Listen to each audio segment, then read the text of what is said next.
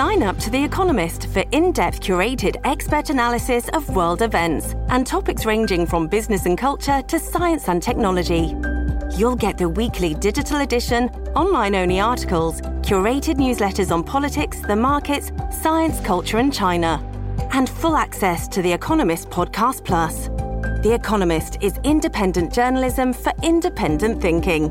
Go to economist.com and get your first month free. Big stories, big guests, the big picture. Afternoons with Rob Breckenridge. Weekdays 1230 to 3, 770 CHQR. Well, this weekend at the Laugh Shop at the Blackfoot Inn, someone who's been doing stand up comedy for more than 30 years now. In between, had a stint as a MTV VJ and became big enough as a VJ that it uh, springboarded him into a uh, film career. Films like Encino Man, Son in Law, Jury Duty, In the Army Now.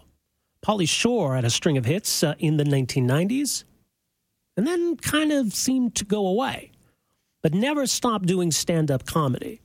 And uh, as mentioned, he's at the Laugh Shop at the Blackfoot Inn this weekend, and he is in studio with us here. More at paulyshore.com.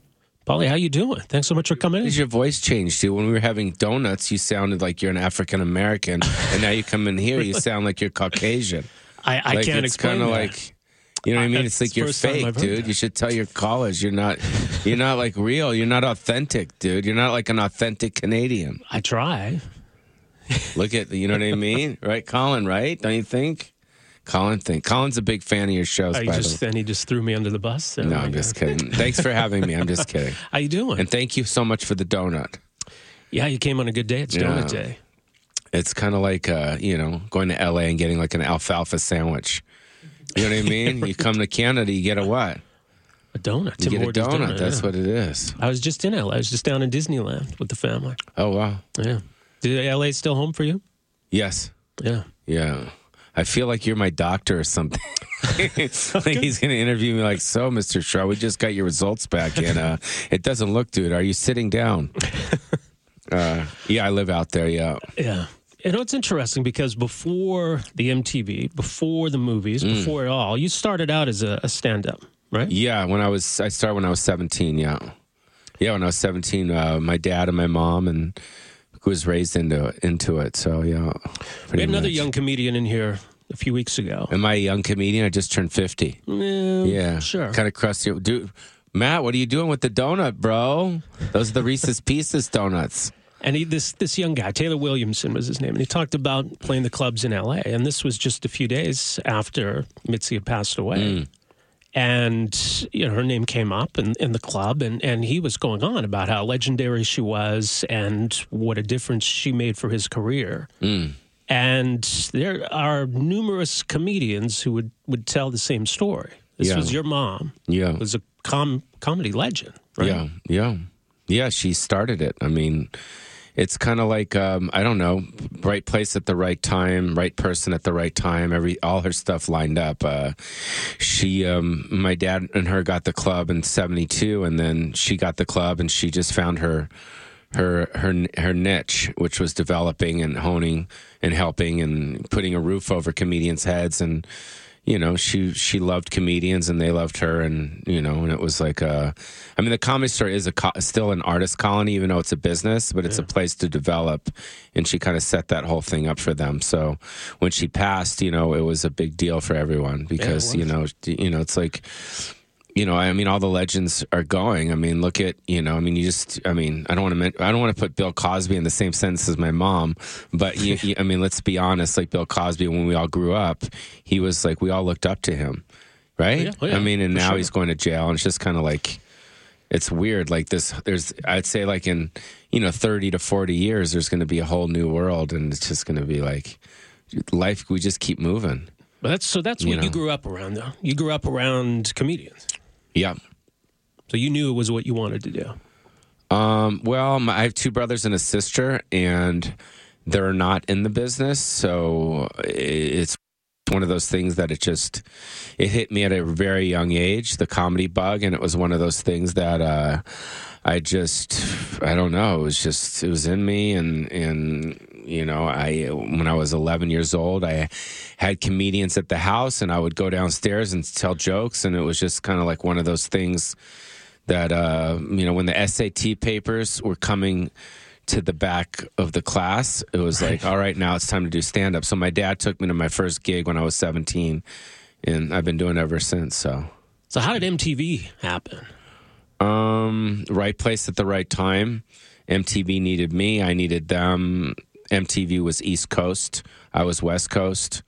And, uh, you know, they were very, I don't want to say politically correct, but it was very kind of like, and then I came on the scene and kind of flipped it on its head. And, and then the ratings took off and became like a pretty big It was deal, huge. pretty big deal at the time. So once all that started to blow up, Yeah. did, did comedy, did stand up take a back seat? no, no, I did stand up the whole time. Through I all? never stopped doing Yeah. stand up. Even when I was doing all my films, I never stopped doing stand up. I mean, I'm a stand up first. That's who I am first. And then the movies and all that other stuff. So, So why did you stick with it? Was it the passion for it? stand up, Yeah. it's where I'm at, it's at my ha- it's where I'm at my happiest. You know, when I'm on stage, it's where I'm at. Not when I'm doing radio interviews. Well, these are fun. I, it's, I, this is my sixth one this morning, so I'm a little burnt out. Well, we I'll get some that. sleep and I'll be good on stage tonight. we hope so. Yeah. So, um, and in fact, it's funny because I, I saw this in my Facebook feed. I think today was the anniversary of Encino Man 26 years ago. Mm-hmm. That was big. That was a big thing for me. Yeah. Yeah, no, it was great. It was, you know, it was one of those things again. Timing, you know, hot off of MTV. Uh, Disney was doing a movie called Encino Man. Jeffrey Katzenberg found out about me, who was the head of Disney at the time, through a friend of mine, uh, Peter Paterno, who ran Hollywood Records. And, uh, and, and Peter Paterno basically introduced me to Jeffrey Katzenberg, and then they re- rewrote Encino Man for me. I rewrote it with the writer, Oh, really? putting all my slang and all my style of comedy within that um, kind of film. And uh, at first, they wanted me to play the caveman. And then I was like, I can't do that because cavemans don't speak. Right. But I, I look like a caveman, so that's probably why they thought that. So then we reworked one of the characters, made him stony, and then uh, from there we got Brendan, and and that that's what happened there. Yeah. Because you were a comedian, you were well known, but you were you weren't an actor, were you? I actually was. I um you know, every time I come come up to Canada, I remember the first time I ever came up to Canada is I did a, a TV show called Twenty One Jump Street um, with Johnny Depp, and and I was in Vancouver, and that was the first time I met Johnny Depp, and I knew then he was going to be a massive star, you know, just by hanging out with him, and he was such a nice guy. And then Richard Grieco came up on the scene. I'm like, oh, we're screwed here. no, um, but uh, yeah, so I started I started acting way before. So you'd done acting. Yeah, yeah.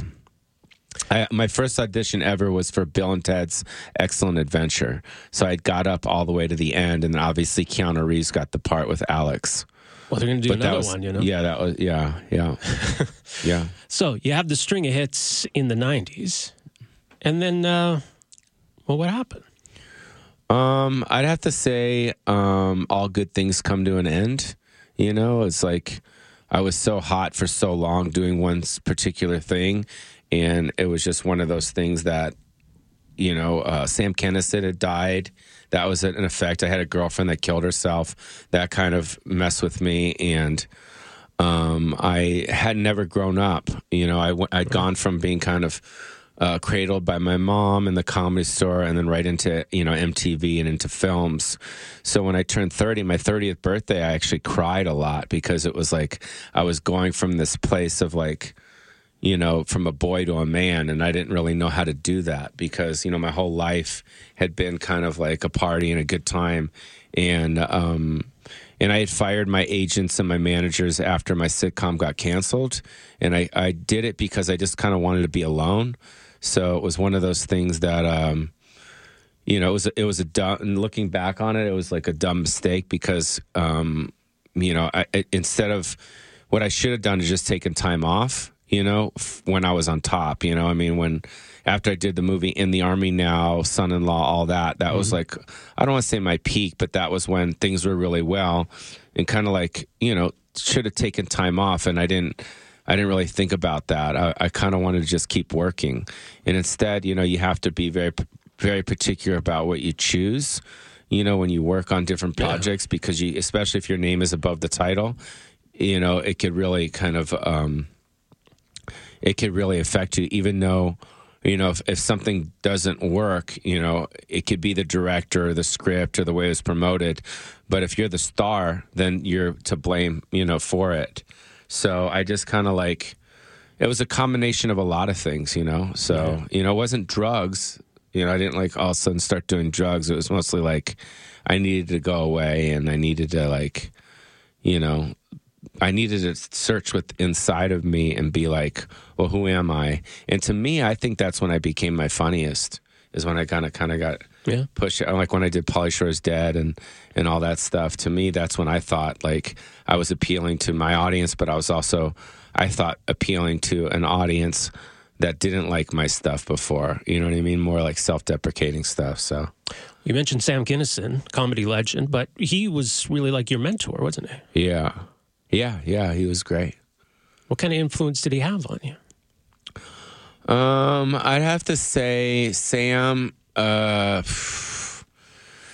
he was just like when I came when I was like 15, 16, 17 years old. Uh, he had just come on the scene in the like the mid 80s, and there was nothing like him out there. And he was, uh, uh, you know, not only was his comedy great, you just didn't know what the hell he was going to do. Yeah. you know and you know he used to go on stage last. My mom used to put him on stage last in the westwood comedy store and he would uh like um you know like he'd be he'd like throw chairs at the audience you know what i mean? There'd be like a couple audience members left and he'd be like get out of my house. And he'd get the chairs and he'd throw it and they'd scamper off. And then he'd come to the back where i was cooking. I was a short order cook and i used to feed him. And then and then i used to leave the door open for him and he used to sleep on the stage. And that was kind of like my first you know encounter with him you know taking care of him. And then you know, I always just, I don't know. He was the guy that I always, you know, would follow around at the club even before he made it. You know, there was just something about him that was, um, he was just very generous and very sweet. And, and uh, I don't know, he's just very funny and, and outrageous. And the fact that he was a preacher, um, you know, in um, in his early early days, I thought really lent lent itself to being a very interesting kind of comic, and it, it you know bringing that style of. I mean, we all seen preachers. Imagine you preacher slash comic. I mean, it's a pretty cool combination. Yeah. Right. So for you, uh, you got an Amazon special right now. You're you're doing stuff. I mean, you're you're busy. Are you in a Are you in a good place? Are you happy? Yeah, I'm happy. Um, my mom passed away, so that was you know a pretty big Yeah, deal right. for me because I was the one that was pretty much taking care of her. So she had Parkinson's for like 15, 20 years. So I kind of lived kind of with that, you know. Um, so she passed. I was like a couple months ago or something. So you know that's been kind of a big deal for me. But now that I know she's she's not in pain and she's just kind of chilling then I'm okay and I can move on. And plus, she doesn't want she doesn't want me to be the guy that's like moping over over her, you know. And I, I know that you know now's the time where I got to go out and go back to my roots, you know, which is stand up and stuff. So Well, PaulyShore.com. And uh, tonight, tomorrow, Saturday at the Laugh Yeah. Shop. yeah. So you're going to go chill, you're going to relax, and uh, you'll be good to go tonight. What about the donuts? There's more. There's more, No, I don't want any more.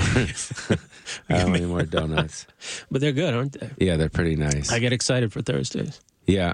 And I also I want to have a I want to tell people that I have a podcast out as well that I really enjoy doing.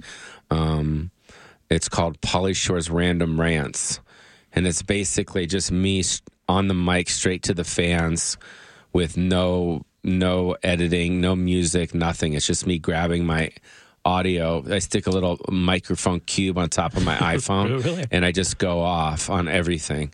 Um, sometimes it's personal, sometimes it's sad, sometimes it's funny, but it's just randomly. I just kind of go off, and I've been enjoying that because that helps me kind of get out stuff that's inside of me. It's almost like therapy, you know. Well, it seems suited for you, right? Yeah. And I mean, you got all these avenues that you didn't have 15 years ago, right? Yeah. Yeah. And then uh, a lot of stuff on Funny or Die. If you go to that website, I do a lot of uh, stuff. I play different characters on there. And then, like you said, Amazon's got a lot of my, my, my titles on there. If you go to Amazon, I know uh, Netflix is picking up In the Army now this summer. Oh, right Um, on. yeah. And they, I don't know. I'm doing it, you know? Well, that's good. yeah. Yeah. Well, that's awesome. Well, have a great weekend. And yeah, really appreciate you coming in here today. It's been great. Yeah. Thanks for having me. Doc, doctor. Dr. Rob, right? Dr. Rob. Dr. Rob, thank right. you. We're signing off from I'll the write you a Dr. Rob. Yeah, get me a prescription. There you go, Pauly Shore. Uh, he is uh, at the Laugh Shop this weekend, 8 o'clock tonight. Uh, two shows, 7 and 10, Friday and Saturday. More at the laughshopcalgary.com. We got to take a break here. We are back with more right after this. Afternoons with Rob Breckenridge, starting at 1230 on News Talk 770 Calgary.